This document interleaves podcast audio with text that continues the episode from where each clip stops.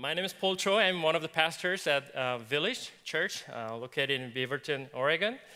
Um, many years ago, um, before I got hired at Village, the church asked me uh, if they could consider me as a candidate for the pastoral position that they were looking for. So, frankly, I said to them, You should get a better person than myself for the role, uh, self seeing that I'm inadequate for the, for the role they were looking for. So, so they looked at me for a few seconds and said, Yes, indeed. It'll be a tremendous blessing if we get a well prepared, excellent pastor. And they continued, But we think it is also a church's role to nurture an ordinary person into an excellent pastor. So that's how I got involved in Village. I'm saying this because, in that sense, on behalf of the whole congregation of Village, I want to, thank you, Antioch, uh, for having raised, nurtured for many years, and commissioned an amazing, well prepared pastor and the same minded family members, Tamara and the four daughters, to a city where their presence is truly needed as well. So thank you. Seeing Pastor Pete and the new vision and mission of Antioch, I'm once again convinced that God always pays back with a better provision. and please be ready if we happen to have any problem with Pastor Ken, we might come back for a customer service and consultation.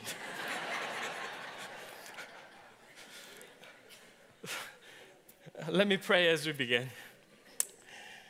하나님 감사합니다. 이 시간 주님의 말씀을 그리고 주님의 마음에 우리의 귀를 기울입니다. 우리에게 말씀해 주십시오. 또 오늘 특별히 처음 방문하신 분들 계신데 너무나 감사합니다. In Jesus' name we pray. Amen. Please let me uh, begin with my own uh, personal story. It's been about eight years uh, since I first moved into the city of Portland. Before I came to Portland, I lived in a few other places. I was born in Seoul, South Korea. When I was 14 years old, my family immigrated to New Zealand, uh, to a beautiful city called Christchurch. Mm, yes, the, the Christchurch, uh, where we saw on the TV news a couple of weeks ago. Having grown up there, and after first two years of college, I myself moved to Los Angeles for schooling. And after that, moved up to Vancouver, Canada for a graduate uh, seminary training. And after that, long story short, I moved to London, England, uh, for further study and then ministry. And after that, I took the longest ever flight in my life uh, and moved from London to Sydney, Australia, uh, to stay with my family for a while. And after that, I moved to the, one of the most beautiful cities and uh, the nature accessible cities of the world, the Rose City, the city of Portland, uh, which is now my home and where God has placed my family to live. Through the journey of life, one of the questions uh, I found difficult to answer was an identity question. Who am I and where am I from? Identity question. Often it did not get most clearly defined. I guess it was about 13, 14 years ago from now. Uh, I was still living in Vancouver, Canada, and I was on a road trip to Colorado Springs with my cousin who's from Los Angeles. Uh, and that's where we started the trip. It was when I was fueling at a gas station, and perhaps out of boredom and no serious intention, a person who was fueling next to me asked me the question that I often hear. You know, the question Where are you from? a very simple question, but very difficult to answer. So this was inside my mind. If your question is about my ethnicity or where I was, I was born, I'm Korean. If about my citizenship, I'm a Kiwi New Zealander. If about where I'm living, I live in Vancouver, Canada. If about where I started the trip, it was Los Angeles. If about where I started the day's trip, it was Las Vegas. So which one are you looking for? so after an awkward moment of silence, and then leaving all these anguishes, I just said, I am Korean. And then with a big smile, there was a typical response that I often hear Oh, I've been to Korea once. 안녕 하세요. then we exchanged a few uh, words and, and left. Identity of an immigrant. It just never gets clearly defined. While living in the United States, I become and considered as a Korean. But in Korea, I'm considered as a person from the United States. So that's the dilemma that most immigrants experience. So in academia, it's called dynamic ethnicity. Dynamic ethnicity, meaning ethnicity is not a static concept, but a dynamic concept which changes depending on the context, like a chameleon, a social amphibian, having to change its color based on the context. So immigrants usually experience a sense of emptiness, chaos with regards to their identity, feeling as if I am wearing something that don't really fit. Having lost the sense of belonging to both cultures, lonely and questioning, who am I? Where am I? Why am I here? And I bet everyone, every family, every immigrant has a story to tell in this regard. Later, I realized that this was not just my story, but a global one. Immigration has always been a part of the human history, but at the turn of the previous and the current centuries, this has become an unprecedented characteristic of the world that we are living in. Meaning, God is moving people rapidly and widely from everywhere to everywhere, from Mexico to the United States, from the Philippines to China, from Europe to Asia, in a speed and an amount that has never been before. People are moving into cities. Over 50% of the global population is now living in cities. Among the 30 million immigrants in the United States, over 13 million immigrants, which is 30%, arrived in the States in the 1990s alone, within that 10 year window. Then I realized my experience is just a tiny piece of the global phenomena, and I began to question about what God intends to do through these unprecedented changes. In other words, where is Jesus in the midst of immigration? Globalization, and urbanization in this special generation? How can we faithfully respond as a church following after his heart and plan? What's God's expectation or discipleship call on how immigrants should live in the new land? What's his expectation or discipleship call on how the host people should live together with the immigrants? What insight or direction does the Bible have, if any, about this? When I began to proactively question this, uh, that was when I was about to start a PhD program at Bristol, England, in the, in the area of the New Testament. But I decided to take on a personal retreat in order to ask if God wants me to change a topic and study about this global phenomena from the lens of a Christian missiology. So I took a break, went to a L'Abri, which is, which is a personal retreat center uh, founded by uh, Francis Schaeffer, with a specific prayer God, it seems there's a scholarly expert whose name is Dr. Enoch Wan, a Chinese American missiologist who is at Western Seminary in Oregon. Do you want me to go there and do some research, research about Korean diaspora and Christian mission under Dr. Enoch Wan? If so, Lord, I need your sign. I don't usually ask for a miraculous sign because I, I believe the Spirit is already working in and over myself. But it was, it was one of those rare moments in which I really needed a sign for the potential drastic shift. So, long story short, I was alone at the retreat center on the first day. Uh, there was no roaring thunder sign. There was no revelation of Jesus in my dream. But on the second day, there was an unexpected visitor to the center whom I never knew. First time for him there too. At our first handshake, both of, be, both of us being the guest there, he suddenly handed over a book saying, This just came out from Lausanne, Switzerland. Are you interested in this topic by any chance? And this was the book Korean Diaspora and Christian Mission.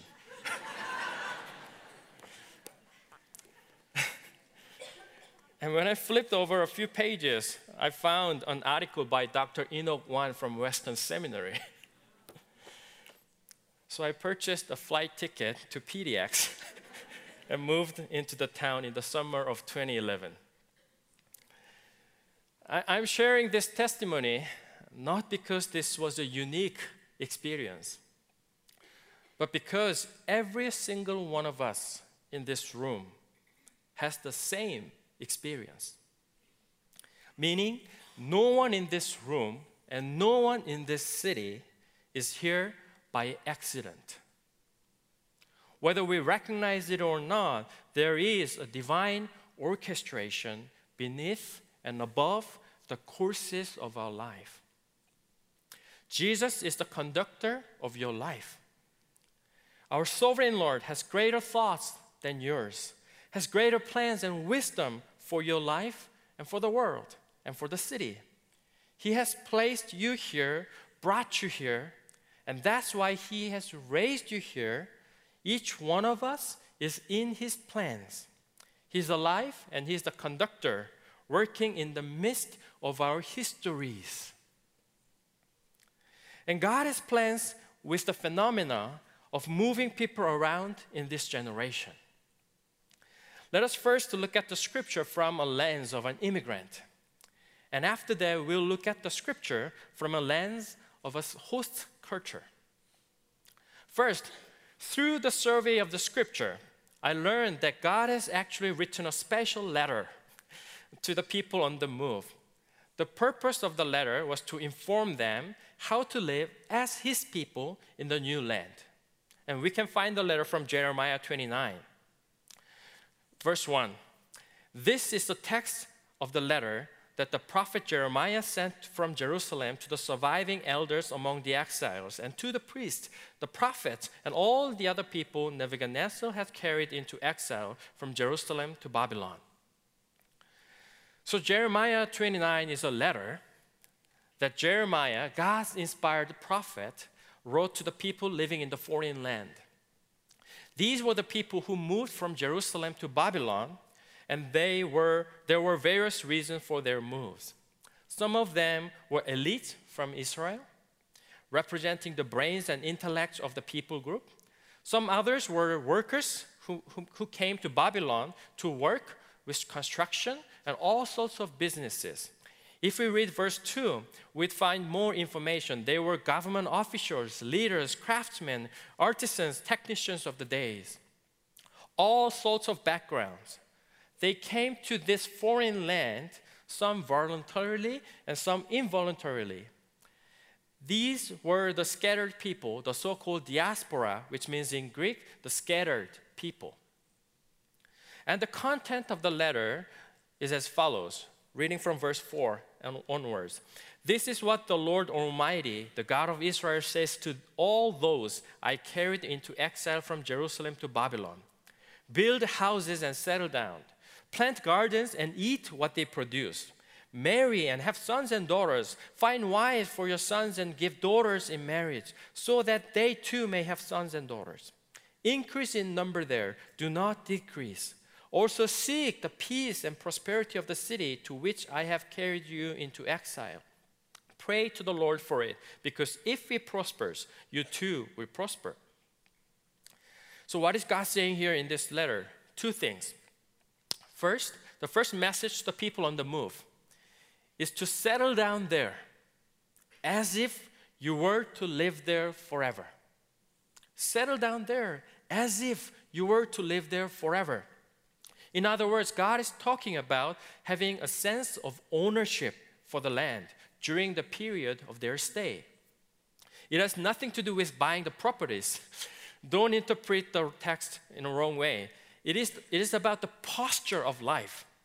It has everything to do with the self awareness that this is the land that God has sent you to be. This sense of missio, mission. You are not a nomad. 유목민처럼 wandering around, looking for something good, having found no place to settle down, waiting to be moved to somewhere else when a better opportunity appears. God is saying, This is the land. Settle down right there, as if you were to live there forever until the last day of your stay there. Look at verse 5 build houses and settle down, plant gardens and eat what they produce. Why is he saying this? Why build a house? Why plant gardens? The Israelites in the foreign land might have been thinking, this is just a temporary life. We won't be living here forever. We'll go back to our hometowns later, anyways. Just 70 years here as promised. Then we'll go back as promised. A temptation to an immigrant is to keep remaining as a nomad. Not relating to the local people because you will leave someday, anyways. Not, re- not being interested in the local news because you will leave someday. Not getting into deeper relationships because they will cease someday. God has promised the Israelites that He will call them back to Jerusalem after 70 years. Yes, that is true. God might someday move His people again to somewhere else. Nevertheless, God is still asking them to live with an attitude of a permanent resident of the city. The focus is at the attitude, their posture towards life. This is where God has sent me to be. This is a discipleship call to the people on the move. Stay away from a temptation to re- remain as a nomad, but have a sense of ownership, the sense of mission, mission. It is God who sent me here. And the second message can be found in verse 7.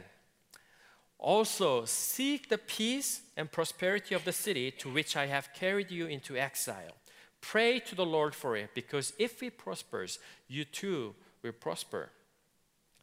The second call for the people on the move is to seek the peace of the city. God did not scatter the Israelites to Babylon just to survive, just to be punished, just for their sake. They were sent there to seek the peace and prosperity of the city. In other words, God is asking, talking about having a sense of Christian stewardship for the land during the period of their stay. That means, above all the agendas of our own, immigrants are sent here by God to pray for the peace of the city of Bend and Oregon. Do you believe that? We all, each one of us, every single person in this room came to this city or was born in this city never to exploit the land, but to be a blessing to the community, seeking the peace, shalom of the city and the community. None of us is here by accident. There is a providential agenda of the kingdom on our move and on our stay, and it is to bless the land. Narry Santos, a Filipino biblical scholar, did a study of the Bible, exploring the concept of the scattering um, or dispersion in the scripture. Looking at both the Old Testament and the New Testament, he discovers and rightly insists that God has his own intentions when he scatters his people and nations every time. Three insights were found in the phenomenon as depicted in the scripture. First, scattering of people are not by accident, but are under God's orchestration and control. People don't move by accident. There is a providential footprint of God in every move. Think about Joseph in Genesis and others, all the figures in the scripture. People don't move by accident. And second observation when God scatters people, He always promises hope not despairs. Look at verse 11 of today's passage. For I know the plans I have for you, declares the Lord plans to, to prosper you and not to harm you, plans to give you hope and a future. God scatters people to give his people hope. It's not a secular prosperity like an American dream, but an eternal prosperity, the kingdom prosperity with which we live our lives with the eternally benevolent one, meaning to know him and to love him, eternal hope. And third observation God used scattered people to witness for his kingdom.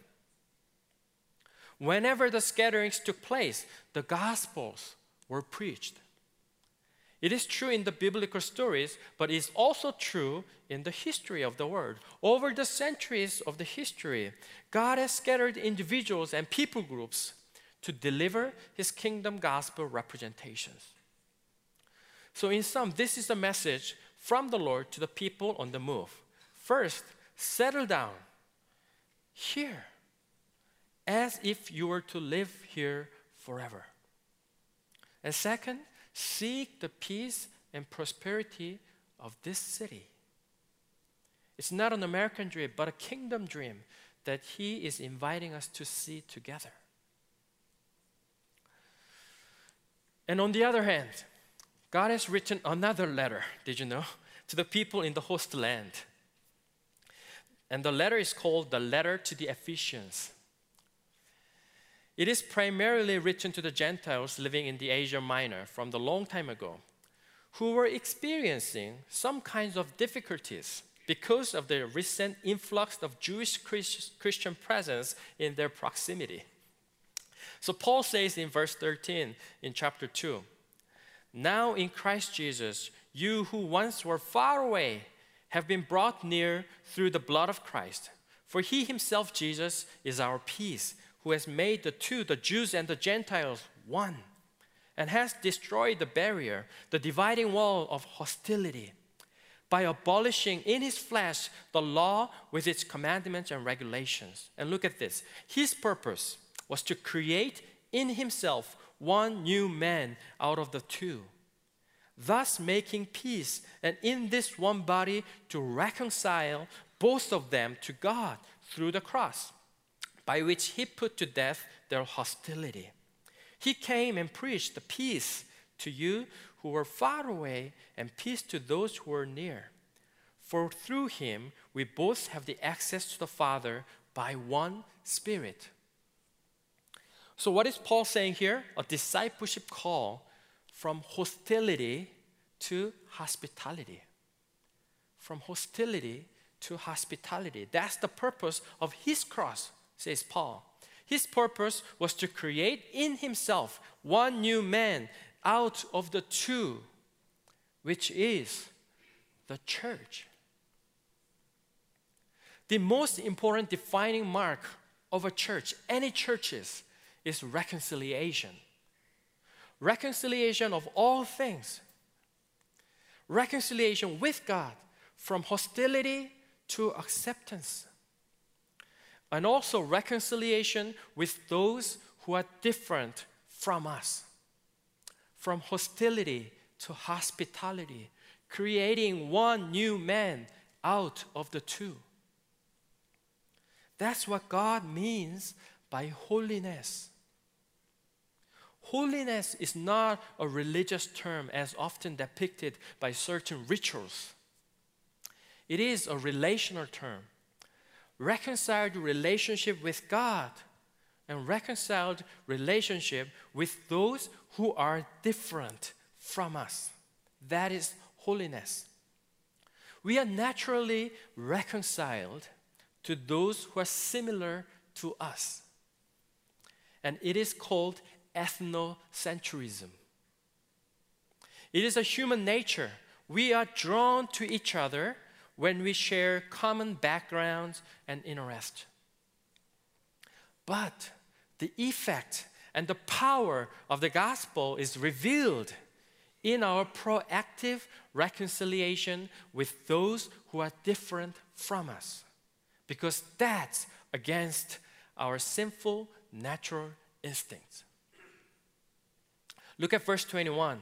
In him, the whole building is joined together and rises to become a holy temple in the Lord. Do you see this beauty? Jews and the Gentiles joining together. And that's the way to become a holy temple in the Lord. From hostility to hospitality. The shift is called holiness. So God is alive and truly working in this special generation. Everything that I've said thus far is not just ideal theories nor any politics, uh, but is already an ongoing history with evidences. There are lots of unique stories that are being written and told in the kingdom of Jesus as of today, as churches commit themselves to faithfully respond to the immigrant and host land, land discipleship calls. And please let me share a very, very brief history of my own community uh, from this perspective, um, just as a case study to see what God is doing in, this, in these demographic changes and a multicultural generation and society. It's just one story among so many uh, stories out there. With the help from Forest Grove Baptist Church, Village Church was founded in, in a region called Marine Village, which is also known as Beaverton, back in 1949. Pastor Al Fuller was the founder, um, and Reverend Frank Dobra was the first lead pastor from 1949 to 52. And, and the background picture is, um, is a picture of the church a dedication on December 14th, 1951.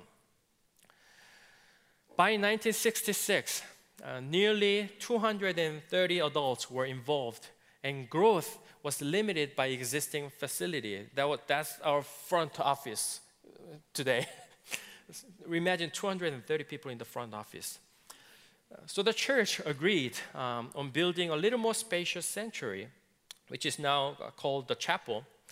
So on March 5th, 1967, our current chapel was built and dedicated. Pastor Bob Luther was pastoring back then, and he emphasized during the process, he said, Where there is no vision, the people perish. Where there is no vision, the people perish. Meaning that this uh, building project is not just a, just a building project, but a vision casting, vision discerning process and project. And, and this um, is the actual program uh, for the service of dedication uh, back in 1967. Through a responsive reading that day, the whole congregation dedicated the facility to God, saying the following For the extension of thy kingdom, through missionary endeavor and worldwide evangelism, for the upbuilding of the immediate communi- community and for the spreading of goodwill to all men and all races. So, this was the prayer of my own community spreading of goodwill to all men. And I'm sure they also meant all women and all races worldwide and the immediate community. Think about this. It was 1967. Think about America in 1960s. 1967, it's a year prior to the assassination of Martin Luther King Jr. All races. It's not an American dream, but a kingdom dream. Kingdom vision that the church prayed for. And it has been a long prayer dedicated to the Lord. Just like your prayers reconciliation of all things. In all things. And in the late 1980s, the leadership of, of the church read from the local newspaper about the changing demography of the Washington County. And they started to become concerned about themselves, saying to one another, the local demography is changing, and yet we are predominantly white. Shouldn't we be a church that reflects the local society in terms of ethnicities, races, generations, socio-economic status, and so forth. And there was another prayer. Was it an answer to the prayer in 1991? One Korean family joined village. And then another family joined. And then another family joined. They sat around the table and shared reflections about the Sunday sermon because it's not 100% understanding, you know, listening to a sermon in English. So they sat around the table and talked about their reflections and checked whether they understood correctly. And another table was added, and another one. And then the gathering became what is known as a Korean fellowship today. After that, God has brought in the Indian fellowship, the Hispanic fellowship, Chinese fellowship, and Asian American fellowship. And as far as I know, there are about 35 nationalities represented at Village today. Remember, for the extension of thy kingdom, through missionary endeavor and worldwide evangelism, for the upbuilding of the immediate community, and for the spreading of goodwill to all men, all women, and all races. Nobody fully knew how this communal prayer would unfold back in 1967. Nobody can claim that this was my master plan from the beginning. It is the Christ, the conductor, sovereign Lord who is fully present in our moves, every single one of them.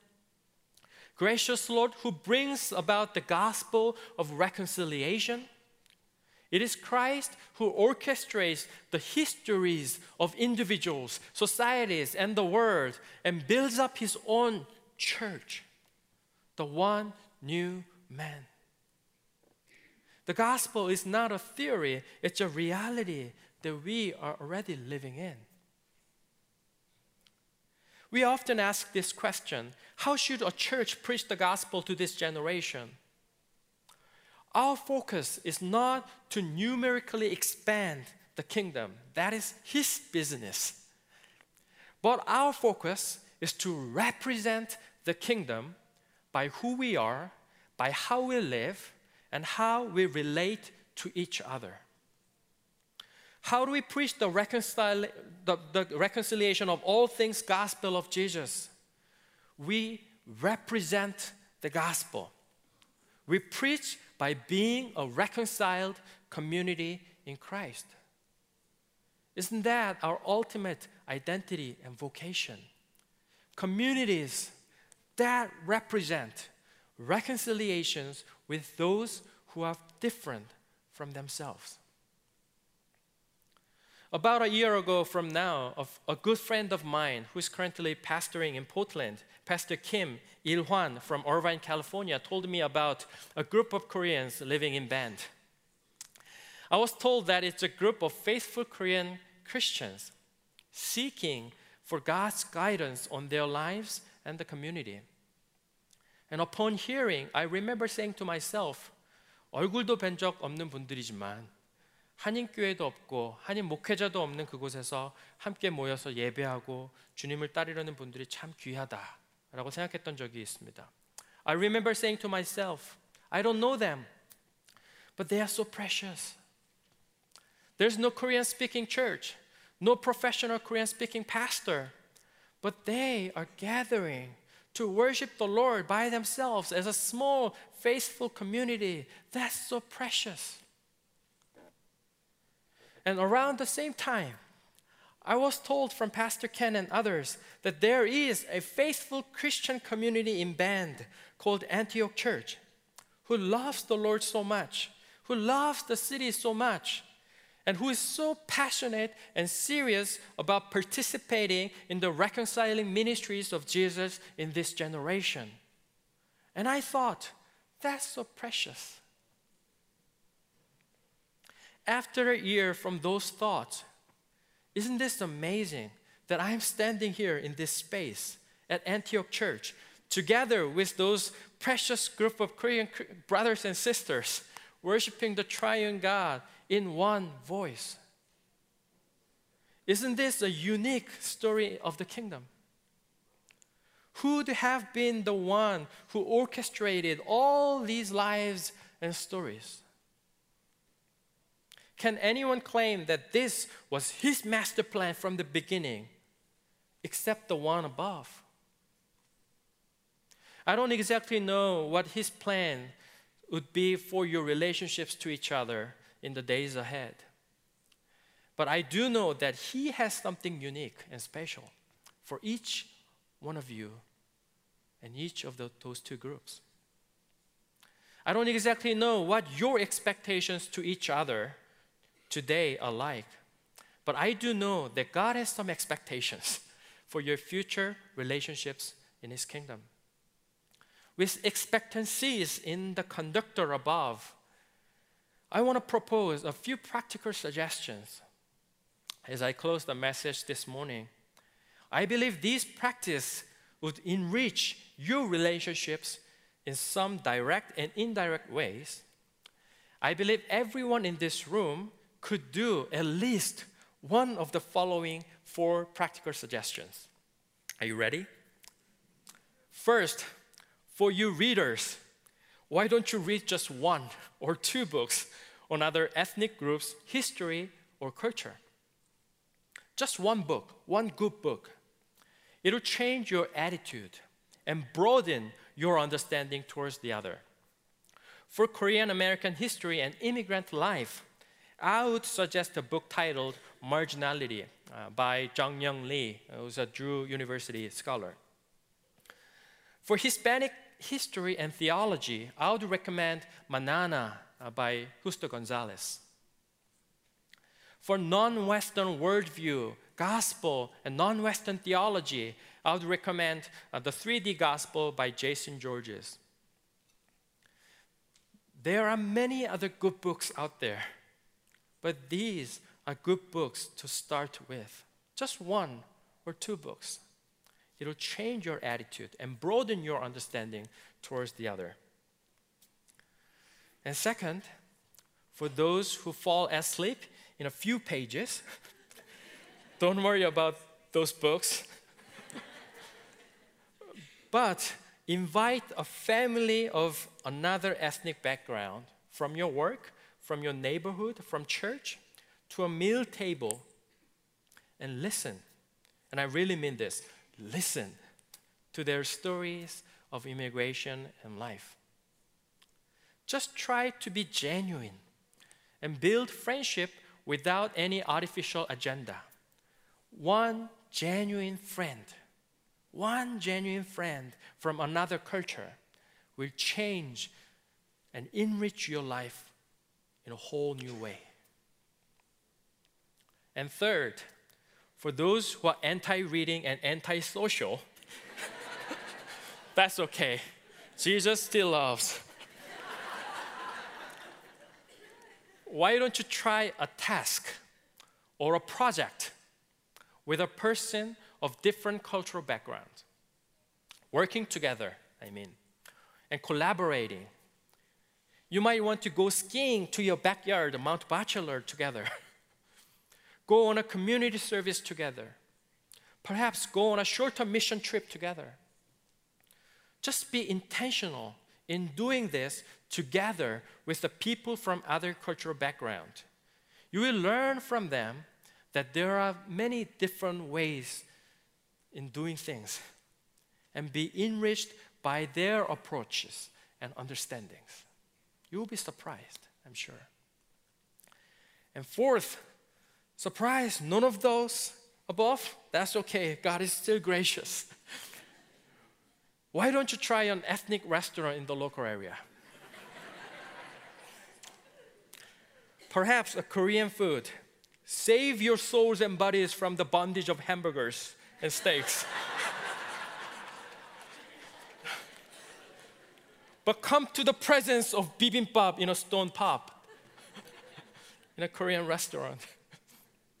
For meat lovers, there's Korean barbecue which will change your appetite for the rest of your life.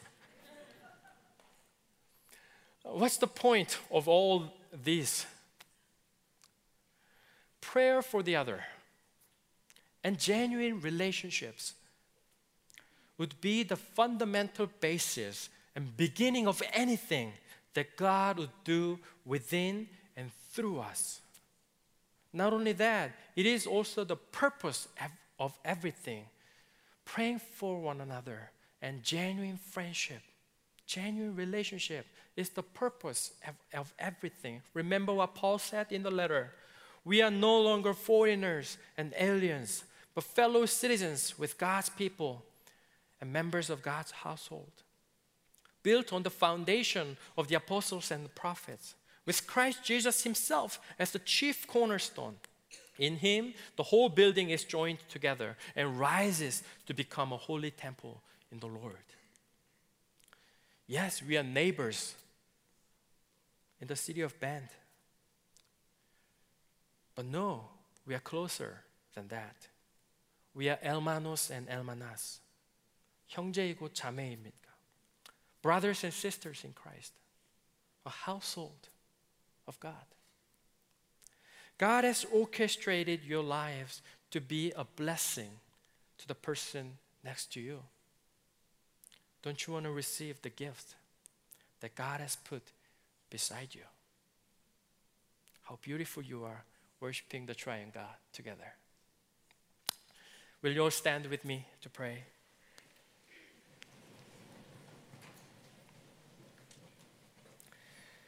Thank you, Jesus.